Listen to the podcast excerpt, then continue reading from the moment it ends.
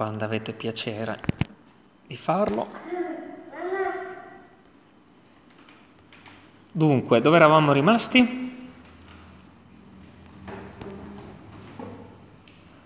Romans, Romani 4, Romani capitolo 4.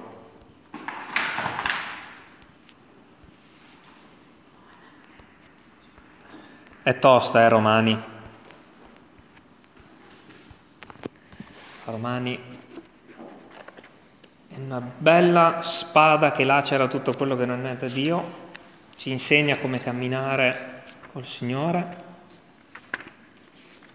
ci insegna cosa ha compiuto Gesù per noi, perché sapere cosa ha compiuto Gesù nelle nostre vite è molto importante per poter lottare in questa vita.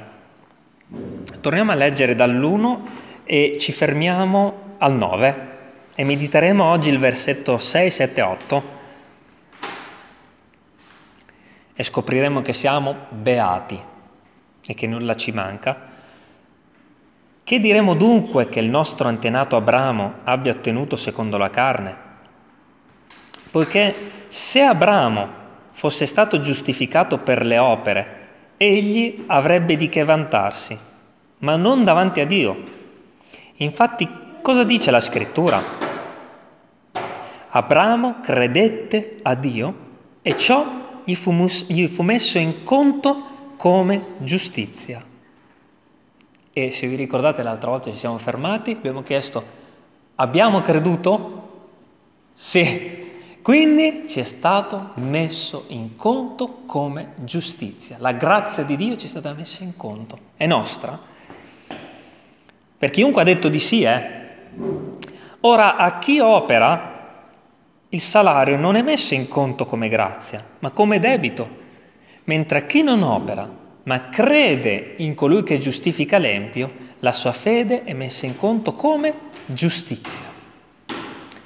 Così pure Davide proclama la beatitudine dell'uomo al quale Dio mette in conto la giustizia senza opere, dicendo, beati quelli le cui iniquità sono perdonate e i cui peccati sono coperti.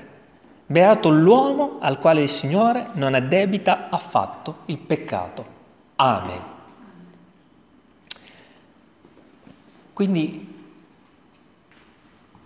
chi ha detto ho creduto ha ricevuto la giustizia di Dio nella sua grazia. E quindi al versetto 6, cosa dice la parola di Dio riguardo a coloro che hanno detto sì, ho creduto, sono beati. Beati sono coloro che hanno accettato Gesù Cristo. Beati. Così pure Davide proclama la beatitudine. In che senso la proclama? Abbiamo detto prima che i salmi cosa sono? Canti e preghiere. Salmo 32. Canti e preghiere. Inni di lode al nostro Dio. Davide sta dicendo che tutti coloro che hanno accettato Gesù Cristo che hanno ricevuto la grazia di Dio sono beati. In poche parole, oggi la parola di Dio sta dicendo di noi che abbiamo creduto, di ognuno di noi siete beati. Beati.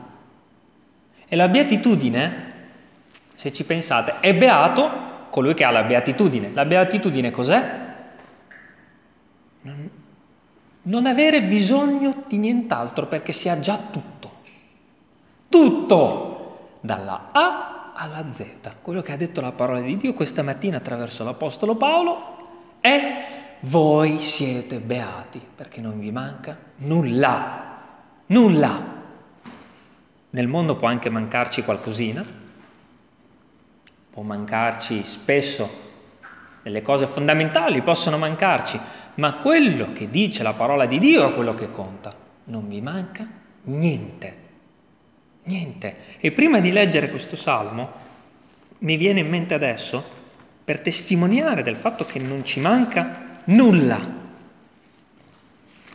Volevo leggere passo di Colossesi,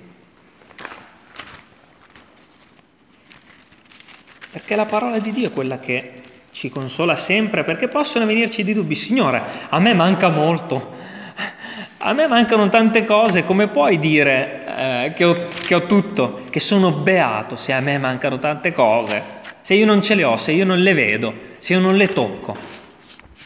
Ma non conta quello che. Che pensi? Colossesi 2, 9.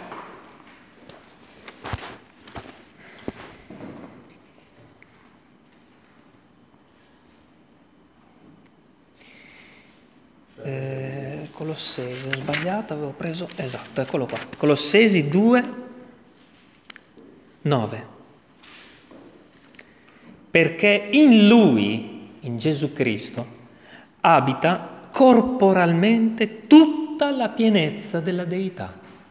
Attenzione, e voi avete tutto pienamente in Lui. Tutto e pienamente.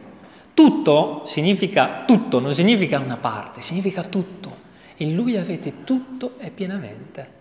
Cioè, l'Apostolo Paolo ha detto ha detto, l'Apostolo Paolo ha detto, guardate che lo stesso Davide ha detto, e lo leggeremo dopo, che siete beati, lo dice Davide, lo dice l'Apostolo Paolo, lo dice anche qui in Colossesi, ripete costantemente la parola di Dio che non ci manca nulla, e quello che ci manca, dice ehm, la parola di Dio, chiedetelo, chiedete e vi sarà dato, cercate e troverete, perché chiunque ha sarà dato. Chiedete, non vi stancate di chiedere. Pietro l'altra volta ci diceva, io ho chiesto anche troppo. Continua, continuate, continuiamo a chiedere perché in Cristo, nei cieli, spiritualmente, non ci manca niente. Ma lui non vede l'ora di dare anche sulla terra. Non vede l'ora. Noi siamo beati. Chi ha Cristo Gesù, dice la parola di Dio, è beato. Leggiamo il Salmo 32. Perché siamo beati? Perché è importante capire in che senso siamo beati. Perché io vedo che mi mancano tante cose. Eh. Cioè, come posso dire sono beato? Se ci pensiamo, ci fermiamo a riflettere. Ma ci sono così tante cose che non vanno nella mia vita. Come posso dire che sono beato? Salmo 32. Ecco, capiamo perché siamo beati. Beato l'uomo a cui la trasgressione è perdonata e il cui peccato è coperto. Da qui ha preso le parole l'Apostolo Paolo in Romani, sono proprio queste, quelle del Salmo. Quindi capiamo perché siamo beati, perché noi, tutti che abbiamo creduto, in Cristo Gesù, siamo stati perdonati. La prima beatitudine, la prima, unica, sola, vera, potente beatitudine è non avere più peccato. Mamma mia!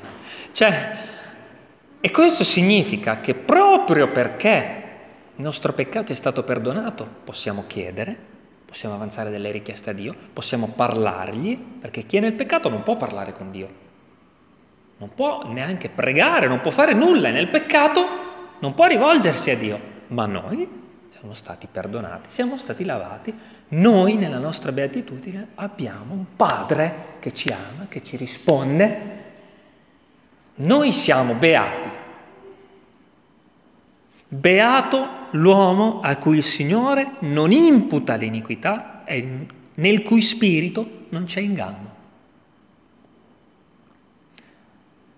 Abbiamo creduto nel Signore Gesù? Sì, giusto? Beato tu che hai creduto nel Signore e il Signore non ti imputa l'iniquità, non ti imputa il peccato. Tu sei beato nel tuo camminare, nel tuo uscire, nel tuo entrare, nel tuo soffrire, che tu lo creda meno, sei beato. Credilo. Perché se lo dice la parola che io sono beato, le realtà della mia vita possono testimoniare qualcos'altro, ma quello che dice la parola è quello che conta. Io sono beato. E possiamo ringraziare il Signore per questa beatitudine, perché noi ci preoccupiamo tanto per le cose della terra, ma quello che conta veramente è se, se in noi c'è il peccato o no, perché se c'è peccato la beatitudine sparisce, si allontana, perché si allontana Dio, ma noi che abbiamo creduto in Gesù Cristo siamo beati. Quindi la prima beatitudine alla quale si, feri, si riferisce l'Apostolo Paolo è c'è o non c'è il peccato in te? Hai creduto o non hai creduto nel Signore Gesù? Se hai creduto, sei beato. Approfittane. Approfittane per chiedere, approfittane per camminare in fede, approfittane per vivere una vita di comunione, approfittane perché sei beato. Ma voi vi immaginate cosa sarebbe la vostra vita senza avere una speranza fissa, certa? Senza certezze camminano le persone in questo mondo, senza sapere cosa gli succederà domani. Altro che beatitudine, è sconforto totale. Cioè sono nella paura, sono ne... si svegliano la mattina, pensateci bene alle vostre vite. Svegliarsi la mattina e cercare di riempire quel vuoto che c'è dentro con televisione, cellulare, macchine, eh, qualsiasi cosa che esista, pur di riempire quel vuoto. Dov'è la beatitudine? Non c'è. Non c'è. Quando il Signore ha saziato le anime nostre, la beatitudine è venuta. Sazi sazietà dalla mattina alla sera, Signore, grazie, beatitudine, sazietà. E dice, quello che mi ha fatto riflettere meditando questa, queste parole è che la beatitudine c'è nelle nostre vite quando il peccato non c'è più, no? Giusto? E se a livello assoluto, agli occhi di Dio, in Gesù Cristo, noi siamo senza peccato, abbiamo una vita da vivere su questa terra però.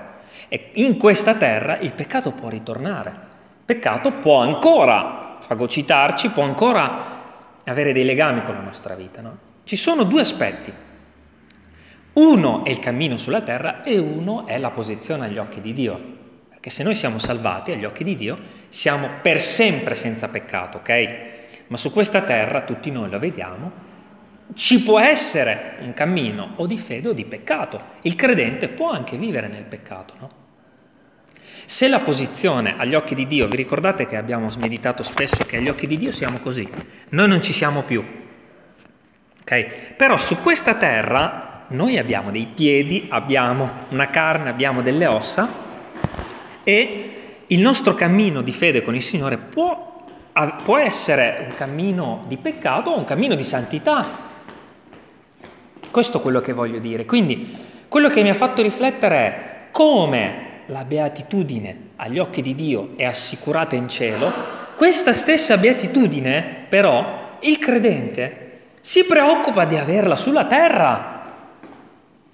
Cioè la stessa beatitudine che abbiamo in Cristo nei cieli, a me fa piacere averla anche sulla terra. Come in cielo, così in terra dirà il Signore Gesù. È la preghiera.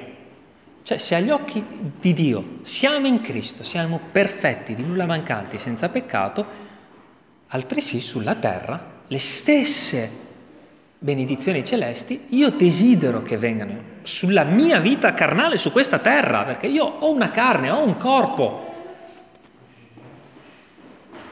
E non desidero vivere a metà tra la santità e la sporcizia di questo mondo. Io voglio vivere in santità.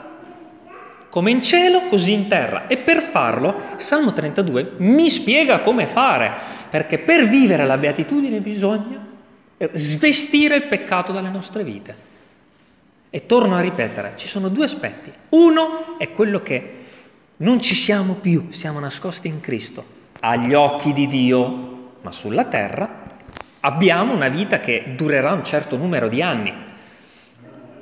E molte, eh, molte realtà anche evangeliche fanno fatica a separare queste due cose, cioè dicono agli occhi di Dio sono a posto, quindi posso vivere la mia vita come mi pare, no? No, assolutamente no. Cioè, agli occhi di Dio sei a posto, va bene, e la tua salvezza è assicurata, ma sulla terra la, la parola dice di compiere la tua salvezza con timore e tremore. Eh, eh, compiere la santificazione, dirà in un altro punto.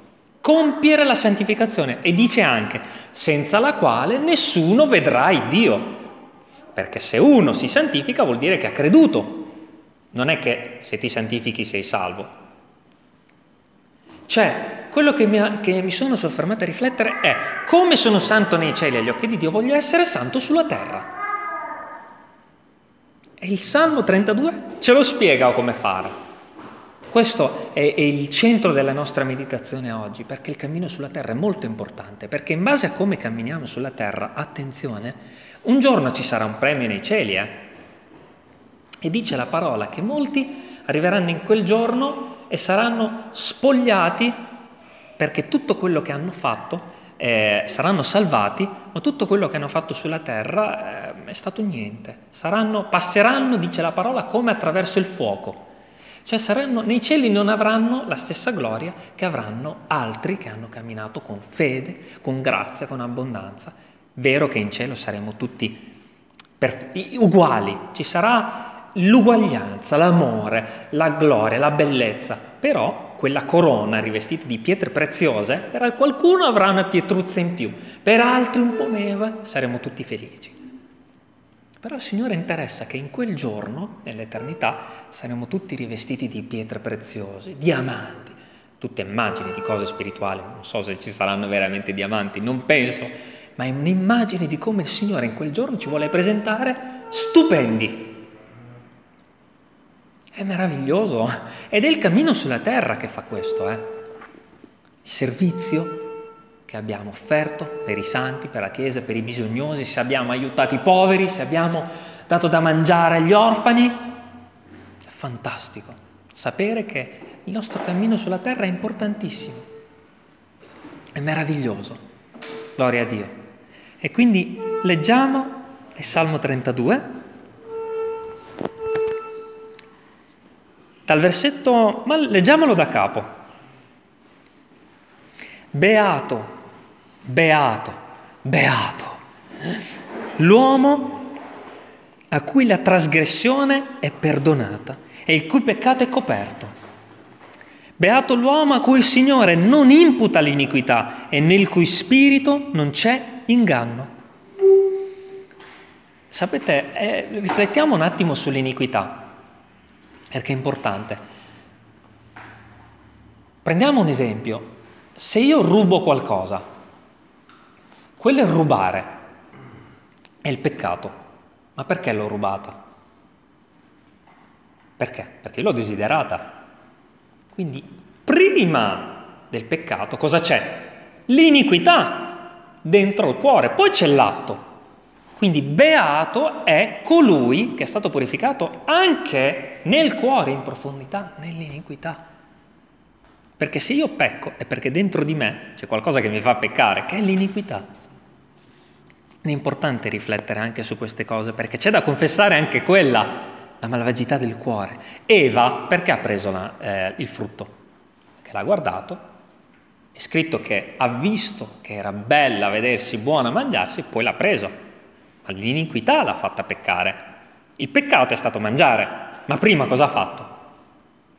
L'iniquità è importante questo per il nostro cammino. Noi commettiamo i peccati perché dentro di noi c'è l'iniquità.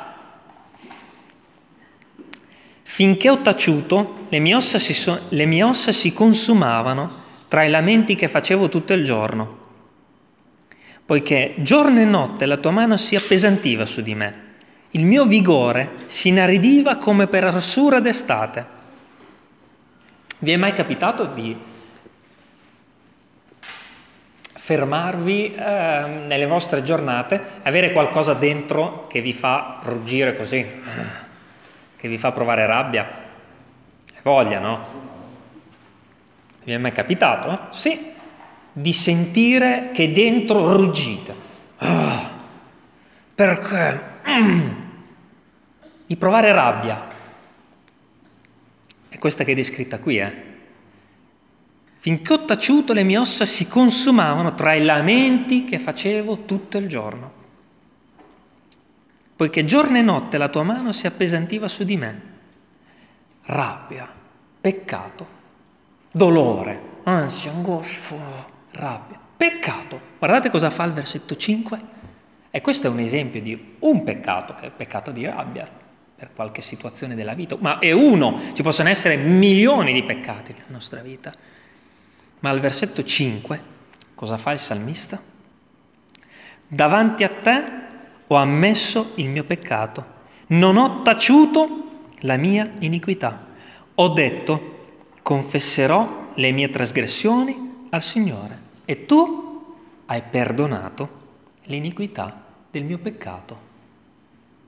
Ora, al versetto 1 e 2 cosa abbiamo letto? Che è beato colui a quale è stato perdonato. Quindi, al versetto 5 cosa abbiamo letto? Che per ritornare a quella beatitudine bisogna, alleluia, confessare il peccato.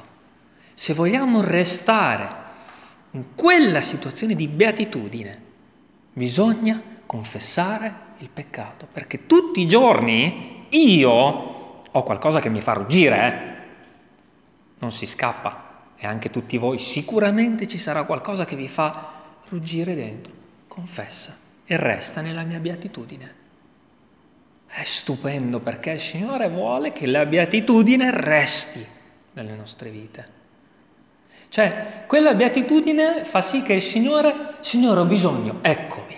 Signore ho bisogno, eccomi. Lo dice il Signore, eh? Lo dice. Facciamo un rapido excursus in Isaia, se volete lo prendo solo io, perché mi fa commuovere questa parola.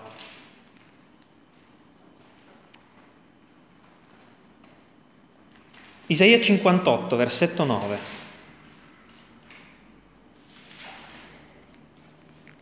È proprio una parola che scuote il cuore perché io voglio un papà che mi dice eccomi. Isaia 58, 9 allora chiamerai e l'Eterno ti risponderà. Griderai ed egli dirà, eccomi.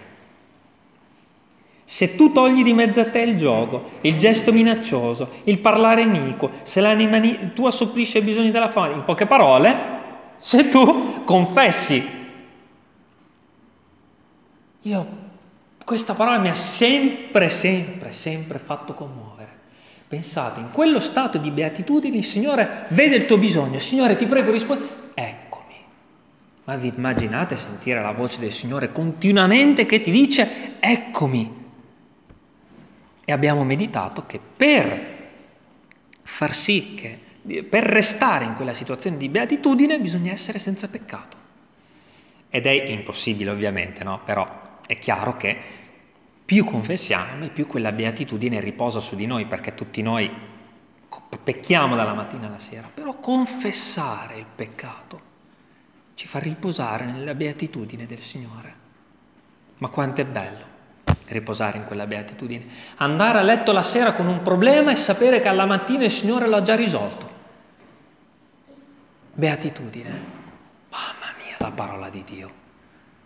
Semplicemente, cioè se il Signore ci chiedesse, per restare nella, nella mia beatitudine, non peccare, smetti, smetti, smetti, smetti, smetti, smetti, smetti, scala l'Everest, studia tutta la parola di Dio, eh, fai questo, fai quello.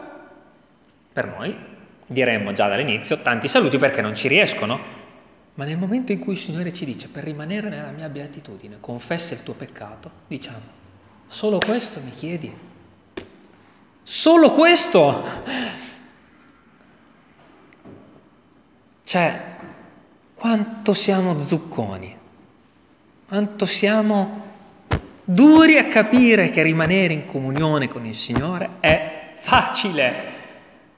Basta solo svestire quell'uomo vecchio e rivestire l'uomo nuovo confessare il peccato, confessare che c'è un uomo malvagio dentro di me e giorno dopo giorno abbandonarlo. Versetto 6. Perciò ogni uomo pio, Salmo 32, scusate, ho sbagliato io. Perciò, proprio perché bisogna confessare, ogni uomo pio ti invochi mentre puoi essere trovato. Perché c'è un tempo in cui il Signore può essere trovato e quel tempo può anche finire. Cioè, questo vale ovviamente più per il peccatore che ha un tempo che non sa quanto dura e deve convertirsi a Gesù, ma anche per noi c'è un tempo in cui il Signore ci dice, in quel tempo preciso confessa il tuo peccato, perché eh, se ci fate caso, eh, potremmo vivere una situazione fatta di uno, due anni, un giorno, due, non si sa, pochi minuti, in cui il Signore ci mette in una determinata situazione per farci confessare un peccato. Poi può anche dire, vabbè, non è servito a niente, lo tiro fuori, lo salvo perché tanto non ha capito che doveva confessare. Ma in quel preciso tempo in cui il Signore ci fa vedere che dobbiamo confessare un peccato, c'è una finestra temporale in cui dobbiamo farlo, dobbiamo approfittare confessare il peccato. Perciò ogni uomo pio ti invochi mentre puoi essere trovato. In quel tempo invoca il Signore. E qualora straripino le grandi acque, esse per certo non giungeranno fino a lui. Cioè, nel momento in cui ci sarà una, un giudizio nella vita delle persone attorno a noi, ma anche nella nostra, quelle acque, se tu non sei nel peccato, non ti troveranno è il giudizio di Dio, no? che simboleggia il giudizio eh, del, del diluvio, per esempio. Quelle acque, tu sarai dentro l'arca, sarai salvato. Le acque del giudizio. Quelle acque non giungeranno fino a te, perché tu sarai trovato santo agli occhi di Dio. Perché Dio giudica il peccato. Eh? Attenzione, non è che ci chiede di confessare il peccato soltanto per restare nella beatitudine. Quello è la parte nostra, fa piacere a noi, ma ci chiede di confessare il peccato anche perché il peccato porta giudizio. Quindi c'è un tempo in cui il Signore ci mette lì per confessare, tempo preciso.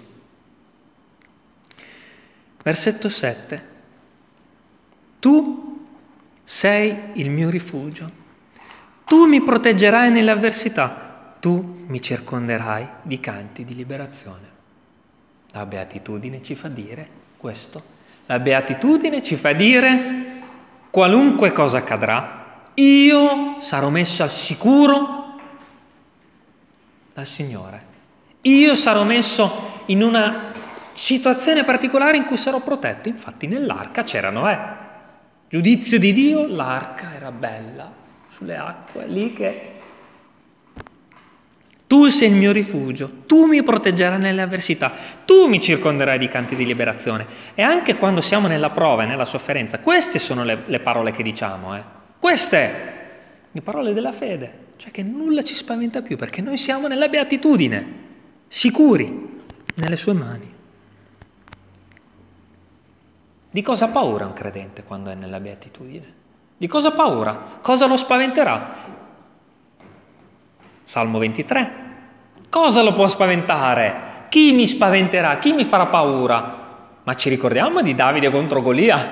che è una storia tanto bella che tutto il mondo conosce. Oh, quel gigante era alto tre metri. Chi lo spaventa? Uno che cammina con Dio, uno che è beato. Chi lo spaventa? Chi?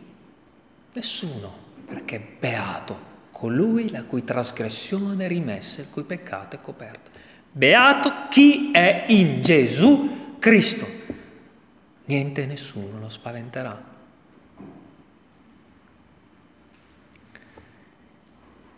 Al versetto 8, perché per farci anche capire che colui che è beato riceve risposta da Dio. Versetto 8, Dio risponde.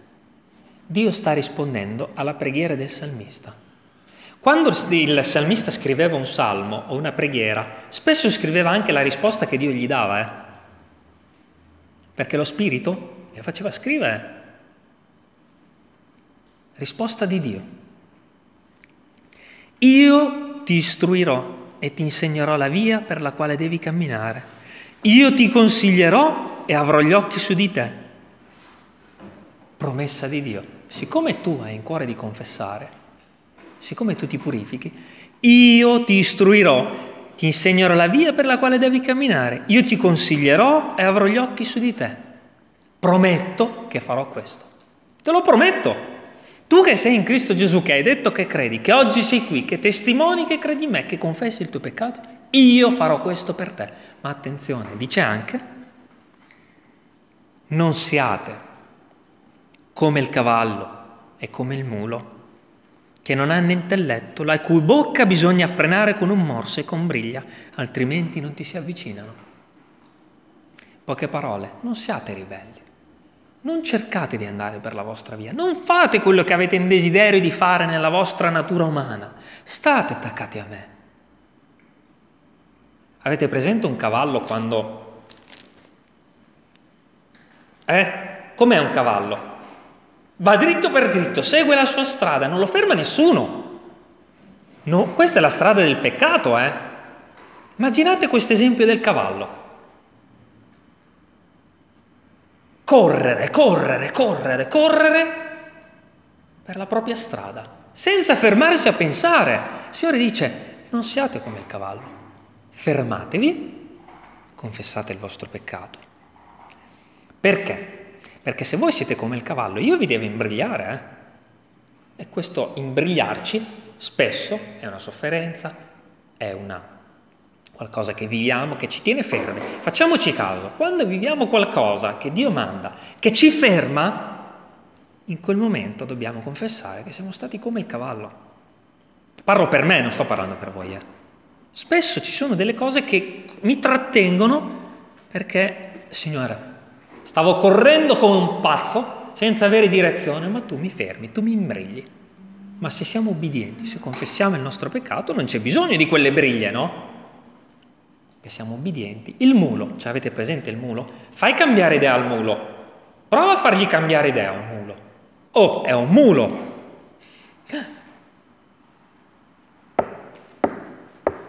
Per cosa veniva usato il mulo?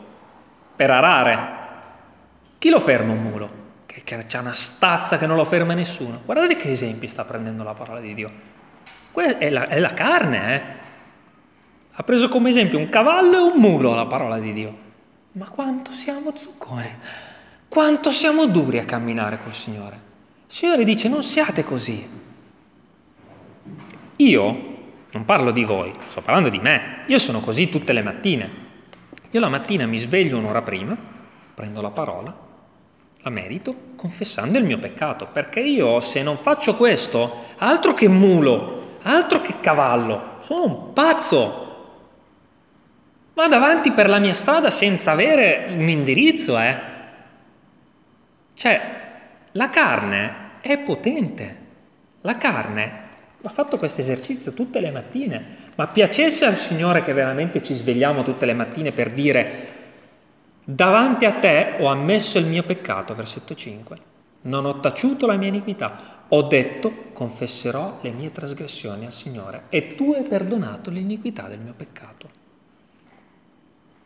Piaccia al Signore veramente di renderci così tutte le mattine, perché in quello stato rientriamo nella beatitudine e non siamo un cavallo e non siamo un mulo. Al Signore non piace quando, siamo, quando ci deve imbrigliare per tenerci attaccata a Lui e spesso lo farà nelle nostre vite. Nelle nostre vite ci terrà, stai attaccata a me e spesso nella mia vita, ve lo posso testimoniare, spesso è una sofferenza fare questo. Imbrigliarci. Adesso non scappi più, perché quando soffriamo cosa facciamo? Ci attacchiamo a Dio. Facciamo questo. Il Signore dice no, non voglio questo, amami. Ti sto chiedendo solo di amarmi, confessa il tuo peccato, perché chi confessa ama. Versetto 10. Molti dolori subirà l'empio, ma chi confida nel Signore sarà circondato dalla sua grazia. Rallegratevi nel Signore ed esultate, o giusti. Gioite voi tutti che siete retti di cuore. Amen. Quello che ci dice al versetto 10, sapete cos'è? Molti dolori subirà l'Empio. Dice, siccome l'Empio subirà dei dolori e soffrirà nella sua vita, io non voglio che tu soffra. Cioè non è che il Signore vuole tenerci imbrigliati per, perché eh, per qualche motivo particolare che non conosciamo. Il Signore vuole tenerci imbrigliati per non farci soffrire, perché il peccato porta a sofferenza. Il Signore non è che ci chiede di confessare il nostro peccato semplicemente eh, perché piace a noi di tenerci nella beatitudine, di, stare tranquilli, non avere problemi. Il Signore vuole tenerci imbrigliati spesso per non farci soffrire, perché il peccato porta a sofferenza. Guardate quando, cioè qualsiasi cosa fa il Signore nelle nostre vite, qualsiasi, pensate a una cosa, qualsiasi cosa il Signore ha fatto oggi, ieri, domani, nelle, nostre, nelle vostre vite, è per il vostro bene, è per il mio bene, qualsiasi, qualsiasi. Uno, perché confessando il tuo peccato resti nella beatitudine, io ti rispondo, tu mi chiami. Due, perché il peccato viene condannato, viene giudicato, io non voglio che tu soffra. Perché il peccato, oltre ad essere giudicato, ti porta a soffrire anche se io non ti giudico. Il peccato ti fa soffrire. Anche se non è un mio giudizio diretto, il peccato, pensateci bene, ti porterà alla sofferenza inevitabilmente. Che il peccato ci induce alla follia, ci porta nei peccati più tremendi, nelle sofferenze più tremende, senza bisogno del giudizio di Dio, eh? Senza bisogno. Io non voglio che tu soffra, sta dicendo il Signore. Io non voglio che tu vada avanti come un mulo, come un cavallo, finendo un giorno per soffrire. Rallegratevi nel Signore ed esultate. O giusti, gioite, gioite, voi tutti che siete retti di cuore. Amen. Chi è retto di cuore? Chi ha confessato il peccato, versetto 1 e 2. Quindi chi confessa il peccato è retto di cuore. Chi si svuota da questa sporcizia che ha dentro è retto di cuore. Avrà un altro peccato che non vede, che non conosce al momento, va bene, però in quel momento preciso, siccome ha confessato, è retto di cuore. Potresti avere un peccato che nemmeno conosci, ok? Ma se tu quelli che conosci li hai confessati, tu sei classificato integro, retto di cuore. Quelli che vedi li confessi, quelli che non conosci te li farà vedere magari un giorno il Signore, ok? Non è che per quelli che non conosco, che non so che sono peccati, sono incolpato, non li conosco, ok? Ma quelli che conosco, se li confesso, sono retto di cuore. E il Signore dice, tu che fai questo esercizio, giubila, giubila. Loda Dio, Ringrazia il Signore. Ma quanto è bello rimanere nella beatitudine. Ma perché dobbiamo vivere una vita di, di stenti? Fateci caso, noi viviamo in un'altalena, ma se per rimanere in comunione con Dio nella sua beatitudine serve, basta confessare e santificarsi. Ma perché essere come un cavallo o un mulo? Che piacere c'è? Io non credo che il mulo si diverta così tanto a trascinare l'aratro. Non credo gli piaccia così tanto. Questo è il simbolo del peccato. Simbolo del peccato. Un peso che noi trasciniamo senza accorgercene. Un peso. Che senso ha trascinare questo peso? Svuotalo! Allontanalo da te. Peccato. Io per me stesso chiedo al Signore di... Ehm, ho riflettuto queste cose per un motivo, che è questo. Voglio restare nella beatitudine. Io non voglio allontanarmi da una situazione di beatitudine, di comunione con il mio Dio, perché nel momento in cui ci sarà una difficoltà e griderò, il Signore sarà lì a dirmi eccomi. Non voglio allontanarmi dal Signore ed essere come un cavallo, voglio la comunione.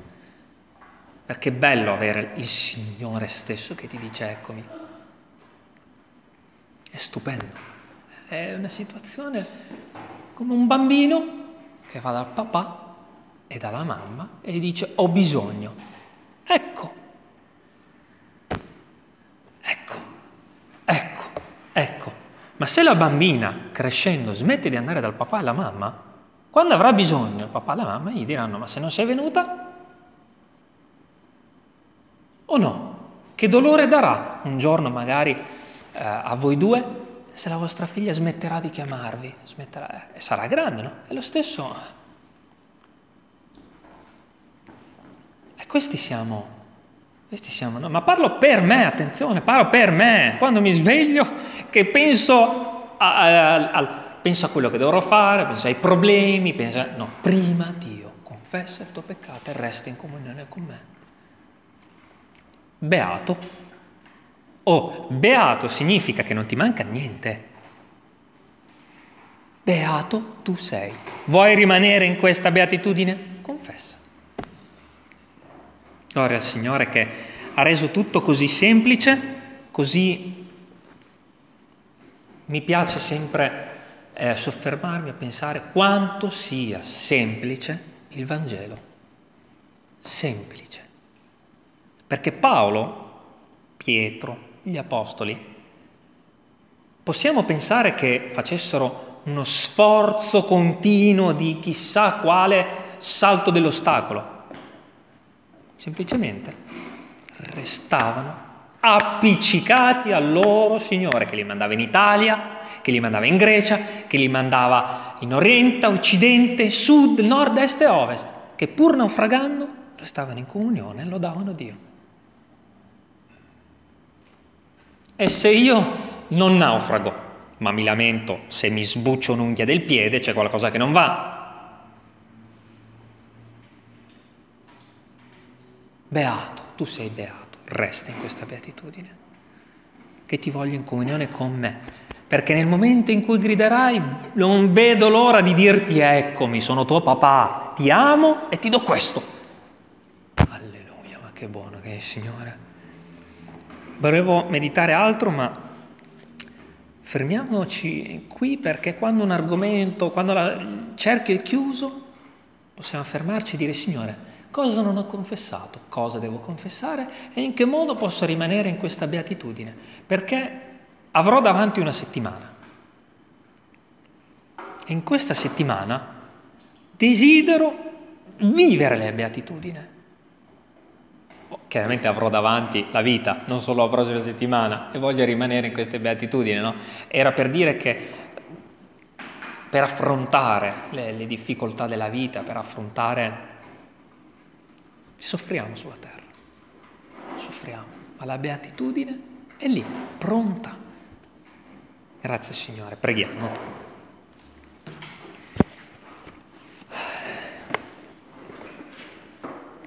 Signore, ti ringraziamo perché ci hai dato un tempo di comunione, un tempo su questa terra per riunirci, poche persone, e meditare la tua parola. Quello che ci ha detto stamattina la tua parola, Signore, è io voglio beatitudine nella tua vita. Io voglio abbondanza, voglio gioia, voglio pace, voglio certezza per la tua vita. Tu lo vuoi? Se lo vuoi, confessa il tuo peccato e resta nella beatitudine che ti ho già dato in Gesù Cristo. Te l'ho già data, è tua, resta nelle beatitudine. Resta. Signore, il nostro peccato è grande, io te lo confesso, prima di tutto per me, poi per coloro che si vorranno unire a questa preghiera. Signore, facci restare nelle beatitudini, ti confessiamo ogni nostro peccato, quello che vediamo, quello che non vediamo. Liberaci dal peccato e dall'iniquità. Questa iniquità ci fa peccare tutti i giorni, la malvagità che è in noi vogliamo confessarti, non semplicemente peccati, vogliamo confessarti anche quello che c'è in profondità, l'iniquità.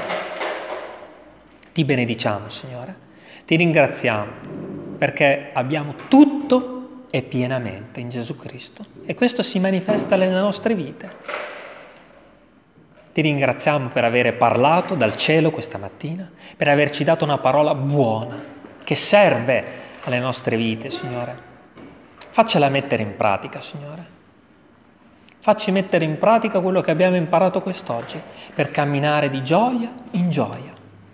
Non farci mancare nulla, Signore, nulla. provvedi ai nostri bisogni, perché tutti noi stiamo siamo agonizzanti in questo mondo di peccato, ci mancano tante cose, soffriamo continuamente. Ma è bello quando i nostri occhi risplendono della gioia tua, Signore. E questa vogliamo, la beatitudine. Quindi, Signore, grazie per questa parola. Vogliamo cantare a te adesso. Vogliamo celebrare il tuo nome per averci dato tutto del cielo, tutto. Grazie, Signore, nel nome di Gesù. Amen. Amen. Vogliamo cantare un canto, fratelli, se vi fa piacere. Um,